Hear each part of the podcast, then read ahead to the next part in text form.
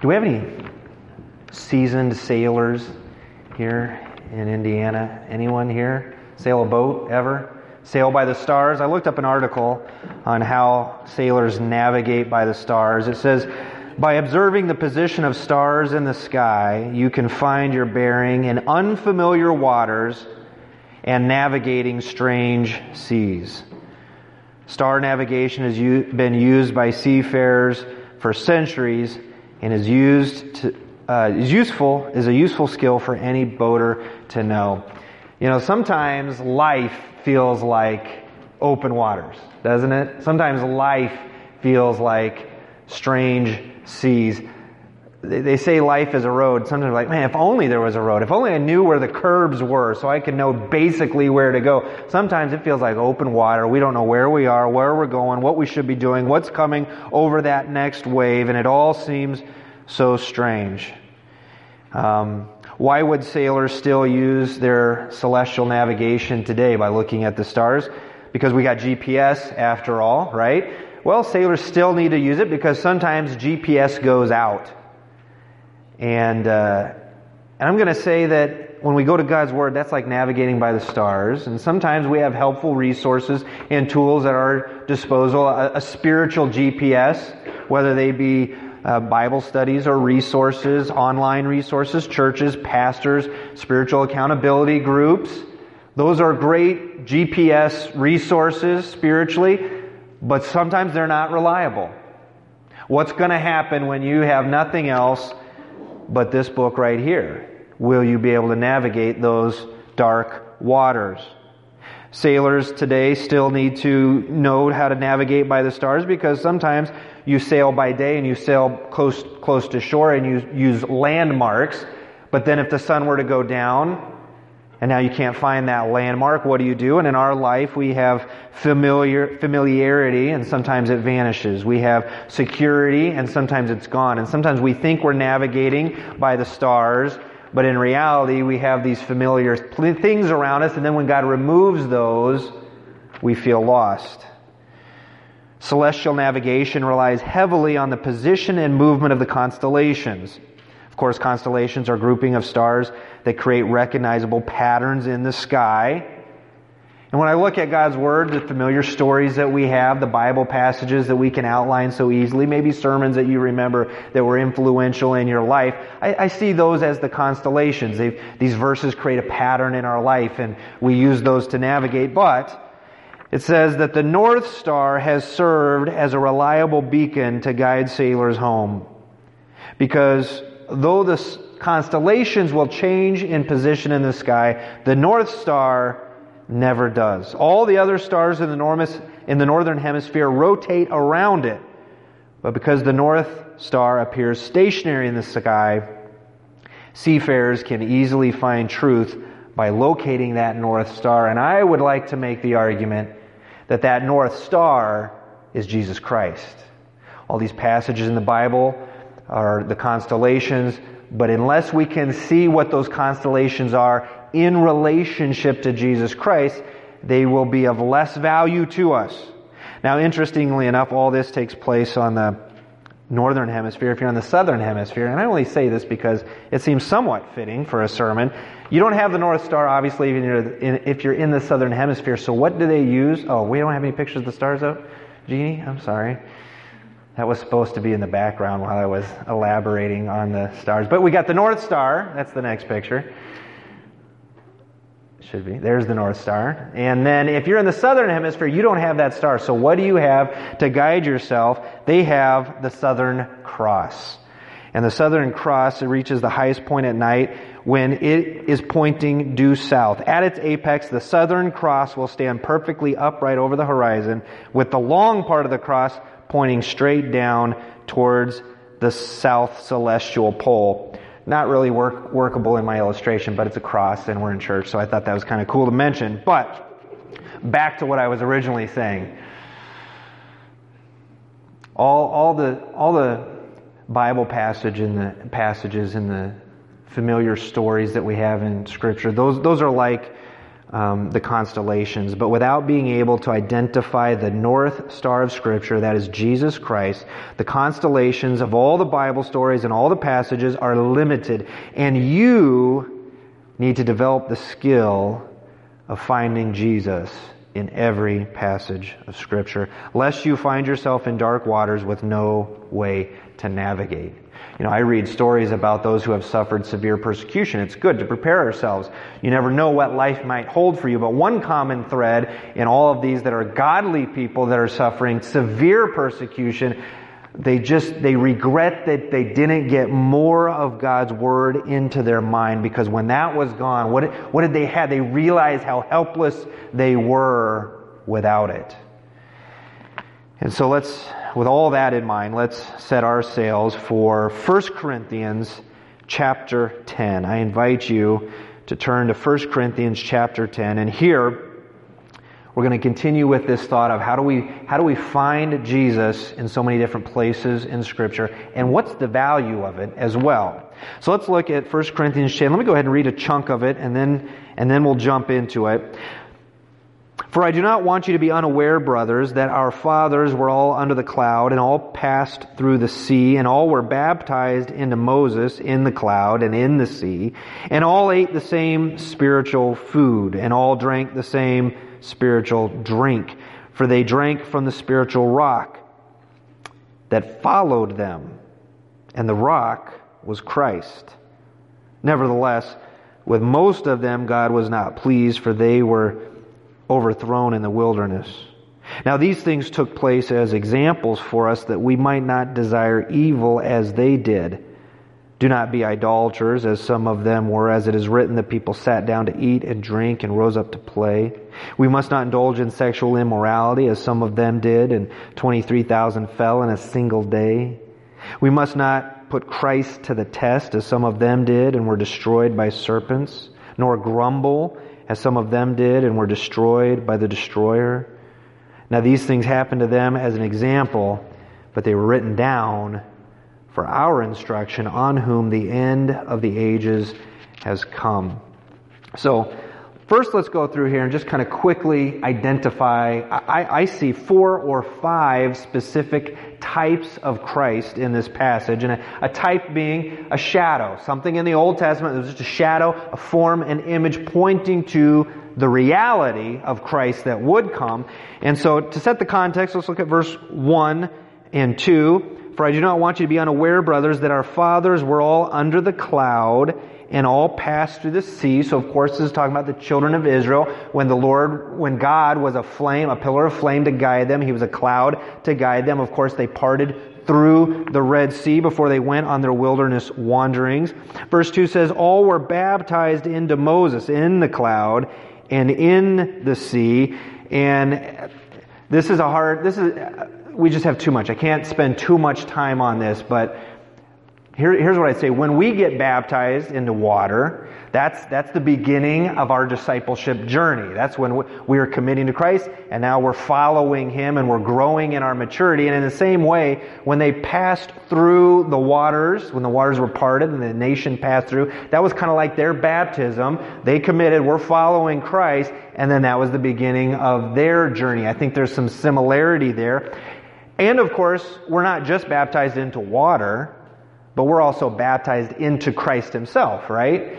And this is, an, this is a type that we're not even going to touch on today, but there's a, we have a whole sermon ready for that in the future. But Moses was a type of Christ, a very significant type of Christ. And so I, I think those are, those are points that are being touched on here. But let's, let's move on. Look at verse 3 and 4. All ate the same spiritual food and all drank the same spiritual drink. Now, in this, both those are, are characterized by the word spiritual, and in this context, I think the word spiritual is giving us a clue. It's telling us that it's talking about a type of Christ. We're going to see that in just a second. But they all drank the spiritual drink. They drank, they ate the spiritual food. We're talking about the manna that fell from heaven. We're talking about the water that they drank out of the, out of the rock. And Jesus, in John chapter 6 and verse 22, said, I am the bread of life. Whoever comes to me shall never hunger, and whoever believes in me shall never thirst. This is in the context of him, of, of Jesus saying, Moses provided manna for your fathers, but I, I am the bread of life. So Jesus is saying, I am the bread. He later says, I am the water. And so what we learn from this is Jesus is our sustenance. This is why we take communion once a month to remind ourselves and preach to ourselves that Jesus is our sustenance. Without Him, we cannot live. Man cannot live by bread alone. We need the Word of God. We need Jesus Christ. And so we must live off of Jesus. So this is, I think, the food, spiritual food, the spiritual drink is referenced back to Numbers 11, Exodus 16. And, and by the way, I'm just going to kind of rush through these uh, four types of Christ, but we have, the next four weeks, we have a sermon devoted to each one of these types, okay? COVID has kind of put an end to it, but um, one of the things I used to look forward to at the grocery store was the, the, the, tryouts. You know, they'd have the little hot dogs on a, or a piece of ham or something and a toothpick and you'd take it. Oh, it's so good. And then you would decide, oh, I want that cracker with this cheese. And hey, what'd you get over there? That's kind of what this sermon, the first half of this sermon is that. You're going to just get a, just a taste of the few sermons that are coming after this. But the first one we see, the spiritual food and the spiritual drink, serve to teach us that Jesus Christ is our sustenance. But look at verse 4b. It says they all drank the same spiritual drink, for they drank from the spiritual rock that followed them, and the rock was Christ. So there's one thing that's easy to understand here, and two things that are confusing. One, they all drank from the spirit. Uh, they all drank the same spiritual drink from, for they drank from the spiritual rock. We remember two passages in the Old Testament. One where Moses strikes the rock. They're about to thirst to death. He strikes the rock, the water comes out, and the whole nation can drink. And then another time, he, God says, Speak to the rock, but he strikes it again. Moses is frustrated or disobedient or something, we don't know. And the water still comes out and saves the nation, but Moses is severely punished for not speaking to the rock. But so that's the easy part to understand. We know those stories. But then it says, the rock that followed them. We, we don't really see that in the Old Testament. The rock followed them. Was it rolling, a boulder rolling like uh, a la Indiana Jones following them through the wilderness? You know, we have a first century uh, uh, scholar uh, who wrote the Pseudo Philo's Biblical Antiquities, and he references this as well, only he calls it a well of water following them. Um, and so maybe there's a there's a verbal tradition here that is lost to us, but was still present when they when these passages were written. But we do know that both times the rock was struck, he named the rock, and he named the rock the same thing, Meribah, which means testing. And we're going to see that I don't think it was the people that were being tested. I think the people were testing God. But we'll, we'll look into that at another sermon. But perhaps because he named the rock the same name, they had this idea, you know, and maybe if they went back to that rock or someone else went to the first rock, it wouldn't give them water. And so in their mind, they see this well traveling with them. And uh, whichever rock Moses would hit, there the water would come. But then there's even something else more strange. He says very clearly, and the rock was Christ. Now, this, I think, gives us great clue in how to study out types of Christ. Paul had a boldness here to say, look, look at the evidence, and now I can say that rock was Christ. And, and so from this, we look at if Christ, if the food and drink means that Christ is our sustenance, here we see with the rock that if Christ is the rock, then He is the source as well, the source of our sustenance. He is our sustenance, but He's also the source of our sustenance. And I think I might jump to this sermon next week because I'm super excited about it. But it, it's very intriguing, and I think we're going to also find not only in this story of the water coming from the rock, not, not only is Christ our source, uh, but he is our substitute as well. But I'm going to leave you hanging on that. You can study those passages out. That's um, Exodus 17 and Numbers 20. You can study that out for yourself and see what you think, but I, I believe I'm going to preach on that next week. Let's look at verse 7 and 8. uh, do not be idolaters, as some of them were, as it is written. The people sat down to eat and drink and rose up to play. We must not indulge in sexual immorality, as some of them did. And 23,000 fell in a single day. This is referring to the rebellion that was persistent in the children of Israel. The children of Israel were, the children of Israel were nothing if not rebellious. And we have here, I, I, really don't think this is just one incident that is described. I think we have details from varying incidents. It says they rose up to play. That's the exact same words that are used in Exodus 32 when they made the golden calf and then they rose up to play in sexual immorality.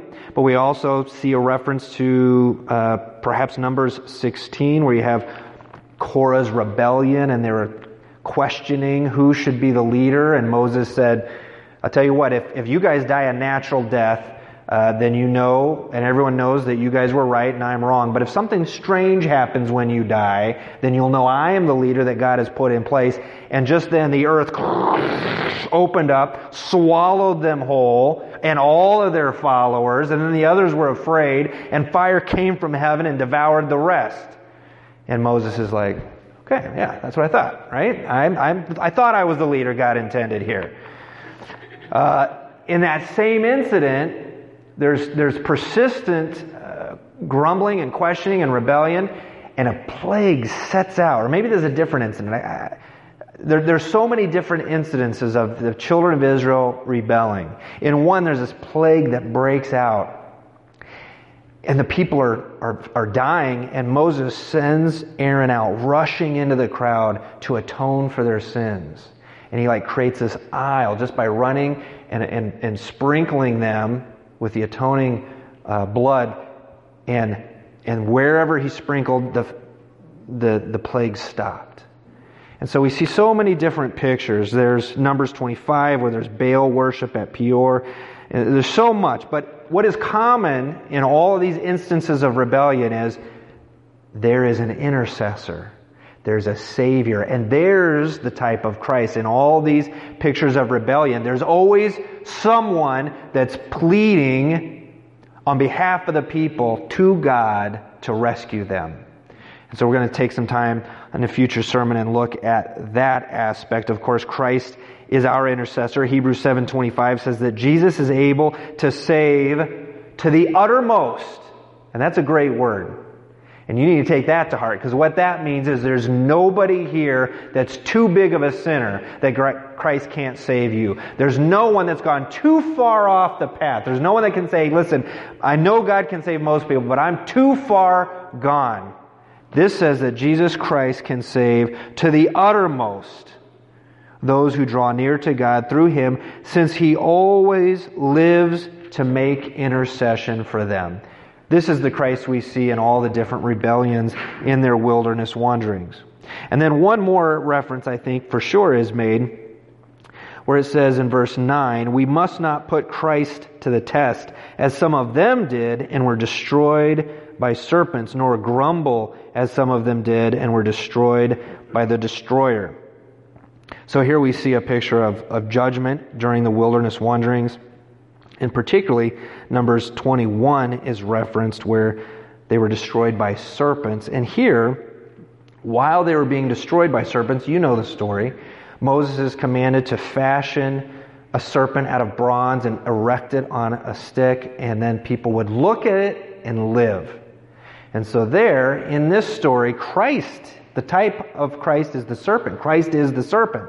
And of course, he references this What's the most famous Bible passage in the world? You see it at every football game on TV and basketball game. John 3, 16, that's right. But this is in reference to John 3, 14 and 15, where it says, um, As Moses lifted up the serpent in the wilderness, even so must the Son of Man be lifted up, that whoever believes in him may have eternal life. So there we have qu- four quick types of Christ. If you had read this passage on your own, would you have missed any of those? Would you have taken the time to see Christ? And then, having seen Christ, would you go back in the Old Testament and read those passages extensively and carefully and say, okay, if I didn't have the Apostle Paul, would I have been able to figure out that Christ is in the wilderness wanderings. That's what we're going to do for the next few weeks. But let me give you a riddle first before we continue with the sermon here. Uh, who, he who makes it doesn't need it. He who buys it doesn't use it. He who uses it doesn't know it. What is it? Anybody know?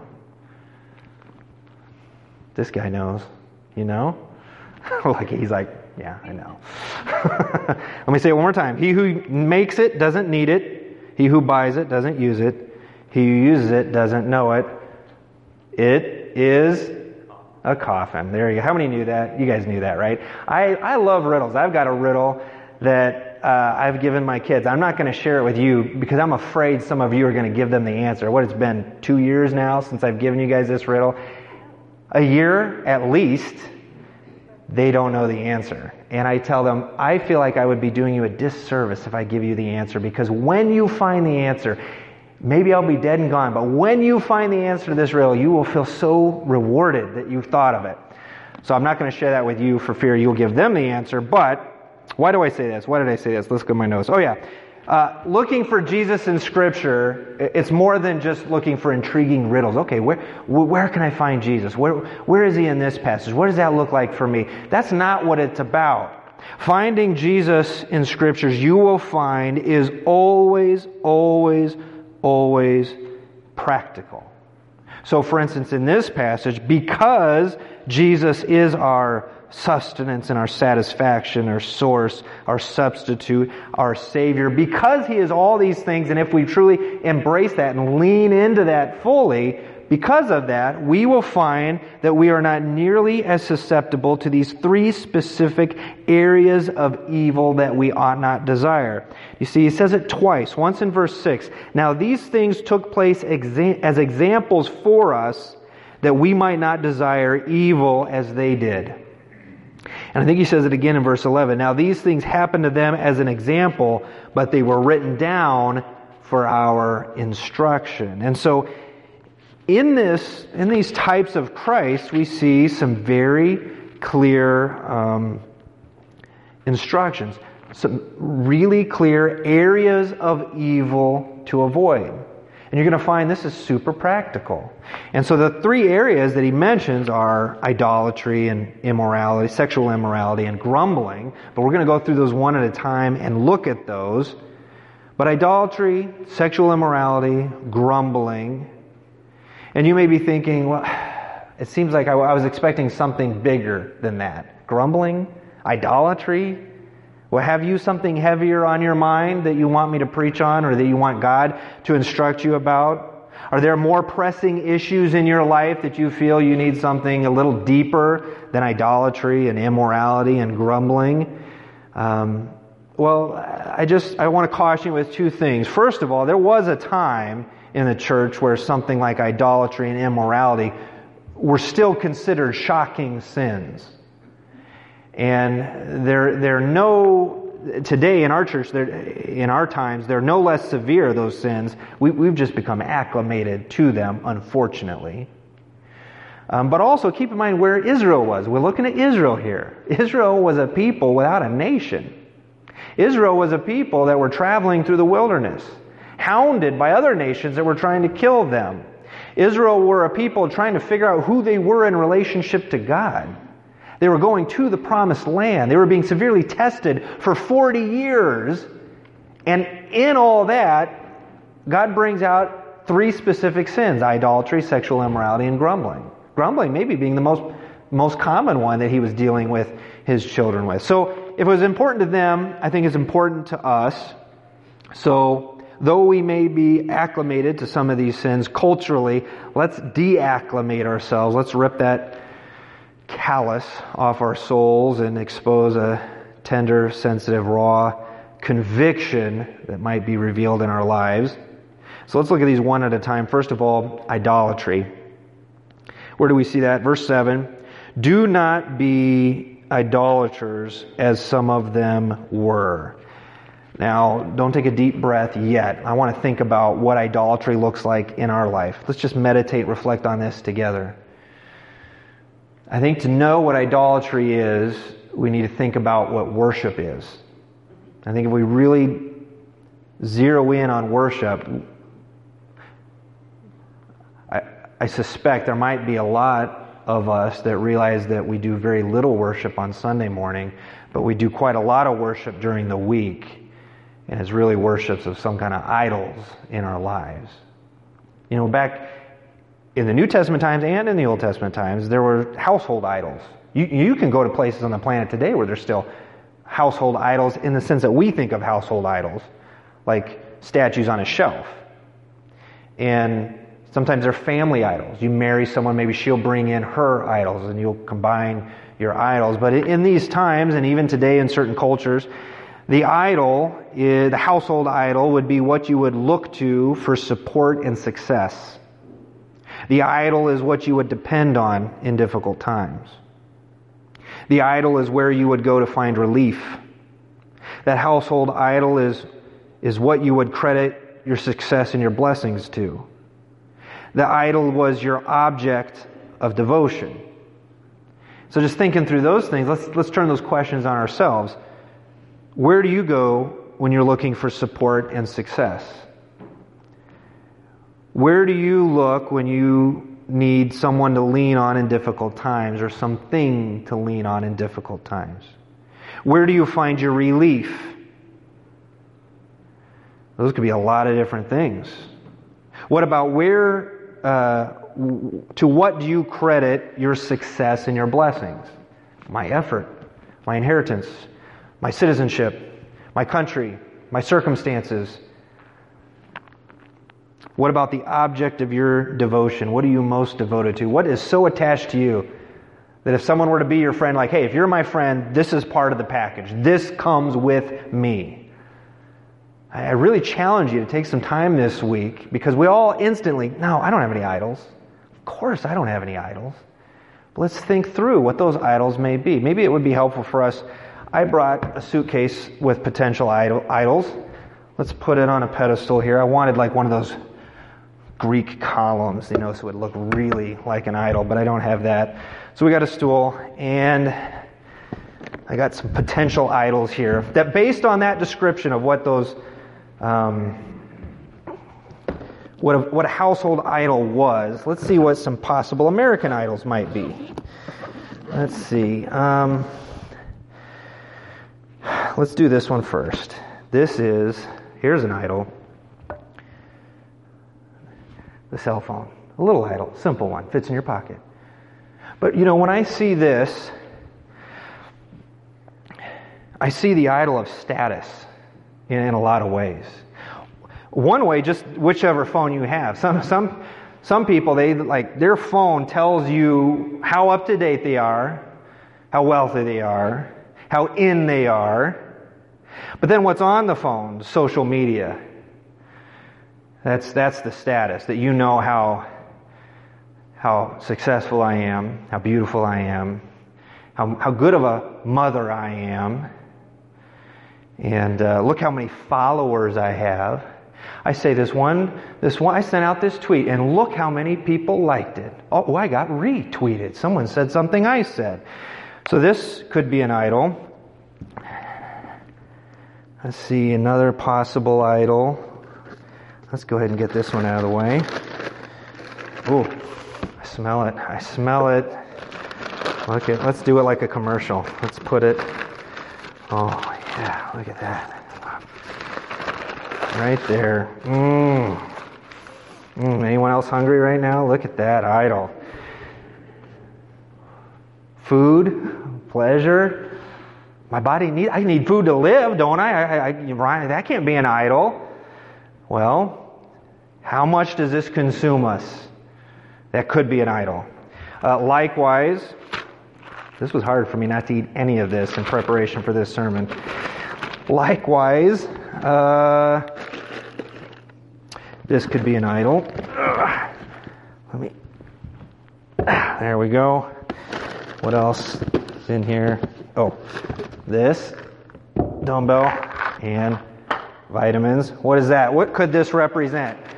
Just like our pleasure could be our idol, our health could be our idol. And that has some new meanings now, especially in present context. You know, America is such a place of extremes. You know, the most unhealthy people in the world, and then the people so healthy, it's almost like they've come circle around again. They're unhealthy and how healthy they are. Uh, but even now, is, is our health our idol? I, I don't think, I, you know, you're here. And people, I'm not saying people that aren't here, health is not their idol. I'm not saying that. It, this could be for any one of us. Longevity, how healthy I am right now. Health could be an idol. Uh, let me do just one more. Ah, clearly, health is not my idol. Uh, we'll do this one. This in conjunction, lest you are too proud of yourself. This also, okay, some good classic books, literature, token. Okay, what might this be? Just diversion, entertainment, you know, a, different kind of pleasure. But in honesty, um, there's a lot of different idols we can have, and really by me pulling these out, all I've done is reveal to you what um, my potential idols are in my life. But if you had your magic suitcase up here, what might you put on here? It could be something different. Could be a house. Could be um, a career. It could be um, a certain amount of wealth. It could be a certain kind of retirement that you would like to have. What would you put on this pedestal if you were describing your idol?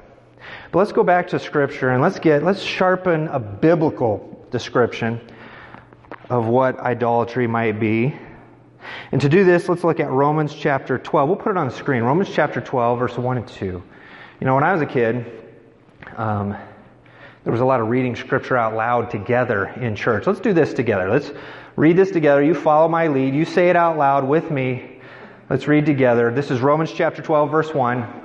I appeal to you, brothers, by the mercies of God to present your bodies as a living sacrifice, holy and acceptable to God, which is your spiritual worship. So, what I see in this passage is what we choose to sacrifice for indicates what we're worshiping. That clarifies it for me. What we choose to sacrifice for indicates what we are worshiping. So, what do you sacrifice for, and what is it that you are sacrificing? Maybe figure that out first, and it'll make it more clear what your potential idols are. Self sacrifice is good and admirable. Um, but what do you sacrifice? You sacrifice money. Everyone's sacrificing money for something, I'm sure. Your time. Especially for men. Men, if you are sacrificing time with your family for what? that just may be an idol in your life. You need to look out for that. I, I, know, I know that's my temptation. What do you sacrifice time for your family for? Usually it's, it's not usually something petty like I'm out there hunting or usually it's something good that, that our society admires. Um, but what do you sacrifice time with God for? When you're giving up time with the Lord for what? That's a pretty good indication of what you worship more. Uh, can I just be honest with you?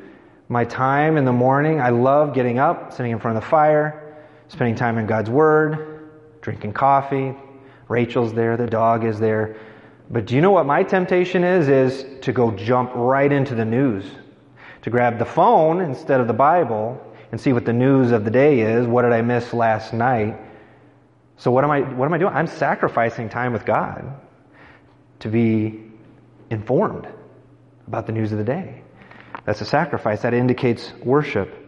Uh, when you choose to sleep instead of getting up and spending time in prayer, when you choose to sleep instead of coming to church, you're making a sacrifice. What is your true object of worship? So I think Romans 12 clarifies it for us a little bit. But the primary idolatry that they were dealing with was sexual immorality. You, you can see that clearly in verse 7. Do not be idolaters, as some of them were, as it was written. It, it de- describes the kind of idolatry they were dealing with. The people sat down to eat and drink and rose up to play. We must not indulge in sexual immorality. So sexual immorality is another just very practical sin. By looking back and reflecting on where we see Christ in those passages, it's going to help us to not indulge in sexual sin. The word indulge there is interesting. That means in the moment it's very rewarding. You're indulging yourself. We wouldn't do it if we didn't like it. We wouldn't be tempted towards it if it wasn't rewarding in the short term. But he says you gotta, if Christ is your sustenance, your source, your Savior, then your substitute, then you're not going to be as um, led astray by these sexual immorality. And, and it is so prevalent, probably more prevalent than you realize in our culture today. Of course, it's in your pocket, men. Uh, you don't no longer have to go to a, a seedy back parking lot to get it. You can just be 18 years old and go to a theater that says rated R on it, and you could watch immorality. It's in literature. It's on TV. It's in animated video games. It's in advertisements and it's in pop ups. Sexual immorality is everywhere, and we must be on guard. We must maintain that north star of Christ in all that we do to guard ourselves against it. When you stand before the judgment seat one day, or maybe one day when your son is looking up at you, disappointed by what you have done, the excuse, you know what, is just everywhere. That's not going to fly. Sexual immorality is not just action. We know from Matthew chapter 5 where Jesus said, if you look on someone and lust after them in your heart, you've committed adultery. It's not just action, but it's intent, it's thought, it's desire, it's imagination.